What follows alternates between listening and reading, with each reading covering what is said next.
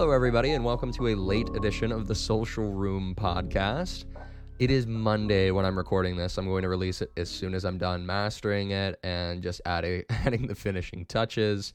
Um, obviously, all of the episodes are supposed to come out on Friday, but I was busy playing a little game called Starfield, and it was absolutely fantastic. I finished the main story. About 16 hours in over the weekend, so I've been spending quite a bit of time playing the game, and it's a huge success. Um, I know I mentioned on LinkedIn, if any of you follow me there, where um, Bethesda Game Studios has a really good marketing uh, strategy where they keep a good scarcity of information before one of their games releases. And I think this really works to the benefit of Bethesda because whenever you have such um, little information about a game that's like very hyped, um, it kind of creates this culture of excitement. Um, people want to investigate. They want to know more about your product. Um, I mentioned last uh, last week where uh, this guy named Tyrone uh, just lifted Starfield right off the shelves of his job and started leaking uh, videos online through YouTube, and it was just like really poorly recorded, but people were just eating it up because because they have had no information. So obviously this follows the very basic uh, supply demand curve um, that you learn like immediately as soon as you get into economics, where like if supply is low, demand is high, and vice versa. And so I feel like Bethesda really knows how to leverage that to their favor. Um, whether this strategy creates unrealistic expectations for their games is another thing to talk about another time. But uh, all in all, they do a great job creating high demand for their products, especially since um, they release them so infrequently. It's every what? I mean, Skyrim came out like 12 years ago by now, and like Fallout 4 came out in 2016. So it's like, yeah, they release games like once every five, six years. Like it's going to be a big deal, and they want to make it a big deal, and that absolutely helps them out being the giant of these huge open world, massive games. Uh, again, if you haven't checked out Starfield, it officially releases on Wednesday. Absolutely fantastic. Um, really enjoying the game. But uh, here's something that I was thinking about. So obviously, I'm going to go back to that uh, supply demand thing that I was talking about. So obviously, it's sort of an apple orange apples to oranges thing. Like obviously, games are different than like movies or television shows. But like, why is it that like this brand is being so celebrated, but Disney is being absolutely dogged on in the press and just economically right now. And I was thinking, it's like, it's very simple. I was just talking about how uh, Bethesda is leveraging the fact that they have low, uh, uh, like a low supply of information to create demand for their next product.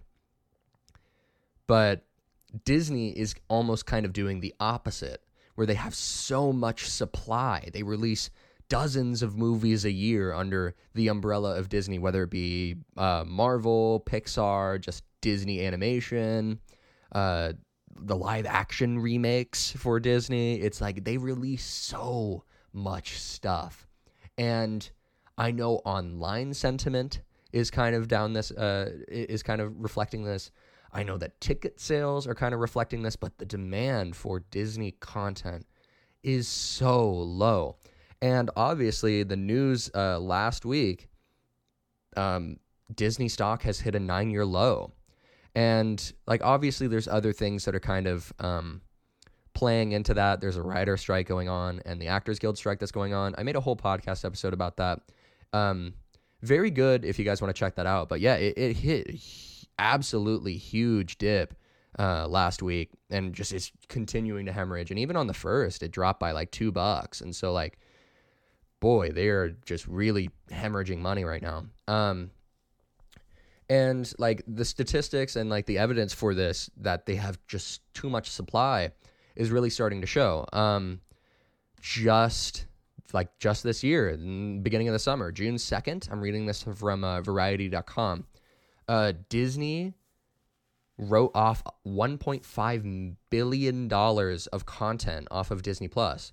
Um, especially, you know, uh, the the chief among them was Willow. Uh, it was a reboot to a 1988 movie, a soft reboot. uh, with Warwick Davis. It's like a fantasy kind of thing. Um, they spent 105.9 million dollars on this just to re- just to take it off Disney Plus within 6 months. And that really that really shows is that they spent all of this money like 105 million dollars is nothing to like scoff at. Um, that's still a pretty decent budget. Um, for some like there are movies that come out, art house movies, A24 these movies don't tend to get up to the 100 millions, but they do great in the box office. And so, like, obviously, 105 million dollars from Disney is not that big of a deal, but that's still a substantial amount of money to spend on production. And the fact that they're willing to just take that off of their streaming services is really telling about how little people are engaging with their content. Um, Disney Plus subscribers are down, and like they just have so much stuff on there. It's not even really worth the keep. Some of the things that they spend a hundred million dollars on, um, and like this is a little bit more subjective, but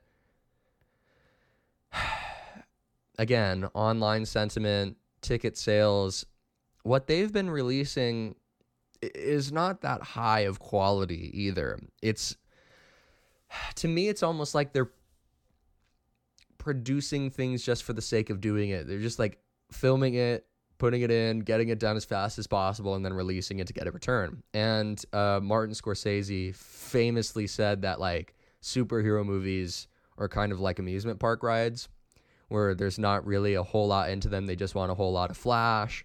Uh, they want action. They want the emotion without like really providing the art. And he's not totally wrong.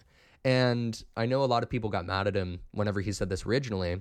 I think this was a couple of years ago, but like it's really starting to show now where like boy, like Ant-Man, Thor, like these two movies that came out recently are just all flash, all CGI. Like it's so clear that they're not having enough time to spend on the effects where it's just all flash. It looks really bad.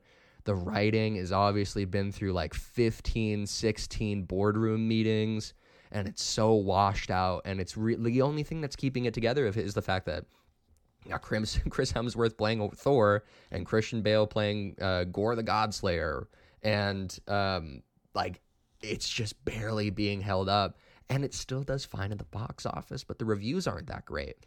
And like there's Marvel fatigue there's Star Wars fatigue. Lord knows I'm suffering from Star Wars fatigue. I used to be such a big fan of the franchise. And such a shame to see how Disney has completely mismanaged that intellectual property. But like they release just absolutely mediocre content to Disney Plus. The Mandalorian was great, and then the third season comes around and it's terrible.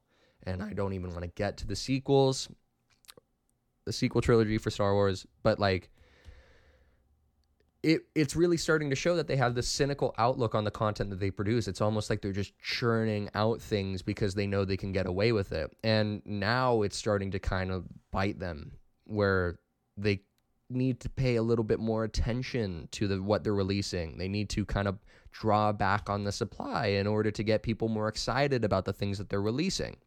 Like nobody wants to watch live action remakes.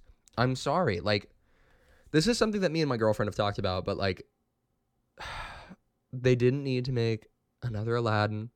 They don't need to make another Mulan. They don't need to make another Pinocchio.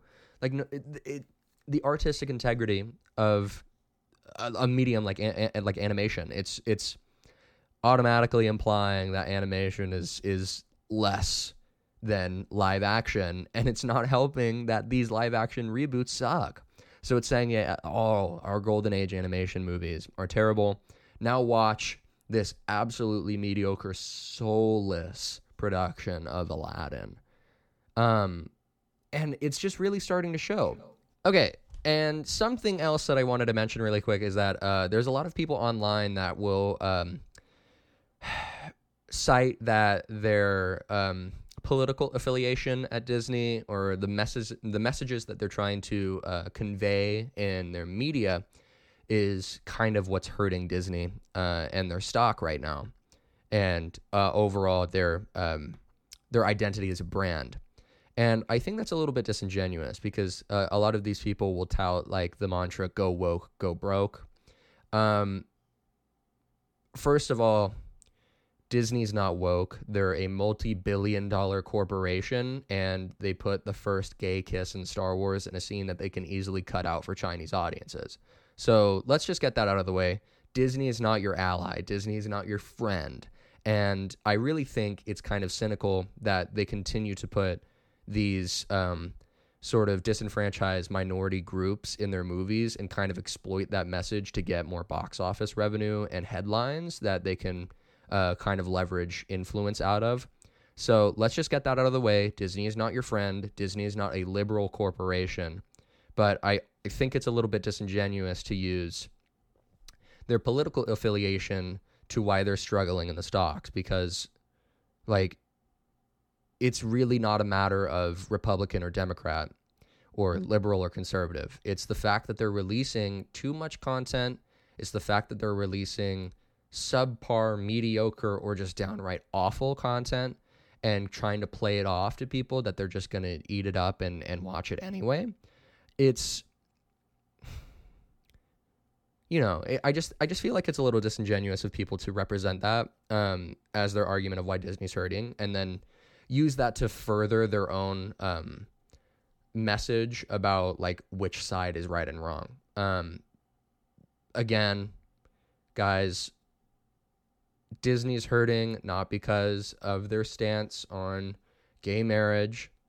It's not hurting because they put a lesbian woman in Strange New Worlds, but it's also not your friend and it's not an ally for these communities either because it's a giant corporation. They're not here to help you. They're here for their bottom line. And the fact that they wrote off 105 million dollars for a show that used a lot of um, gay LGBT uh, plus like messaging, they wrote that show off. Willow, like they're not your friend. So obviously Disney has got a really big issue here. Um, obviously, they're not going to listen to me, but it's something to take into account if you are maybe a product based business or maybe you are trying to make a name for yourself in perhaps directing or the art community where the products and the services that you release you need to keep them you know, well tailored. You need to keep them with a little bit of passion and soul. And you need to keep it a little bit infrequent and give them kind of a use case because if you don't, then the demand for your product or service is going to be extremely low. And then you're going to get into the Disney, the Disney cycle where they're just churning out carbon copy things just because they think someone's going to eat it up. Like, like it's just putting stuff in a trough for the pigs to eat. It's like you can't take that approach to your business. And Disney is starting to finally take the hit of it, even though they're one of the largest corporations in the world. They have to write off $1.5 billion because nobody's watching the content that they release to Disney Plus. So you need to keep your stuff, you know, good and make sure that your audience is interested in what you are releasing. Because if you don't, you're gonna find yourself at a nine year low for your stocks if you're a publicly traded company. Anyways, that's a little bit of a short one today. Um, I hope you value what I have to say about Disney, and I apologize for making you guys wait a couple extra days for the social room next Friday, or that, well, this Friday now, right on time. So make sure to check that out, and I will be releasing a shorter, condensed version of this on YouTube for anyone interested. Uh, I released a YouTube video last week about the uh, helpful content changes on Google.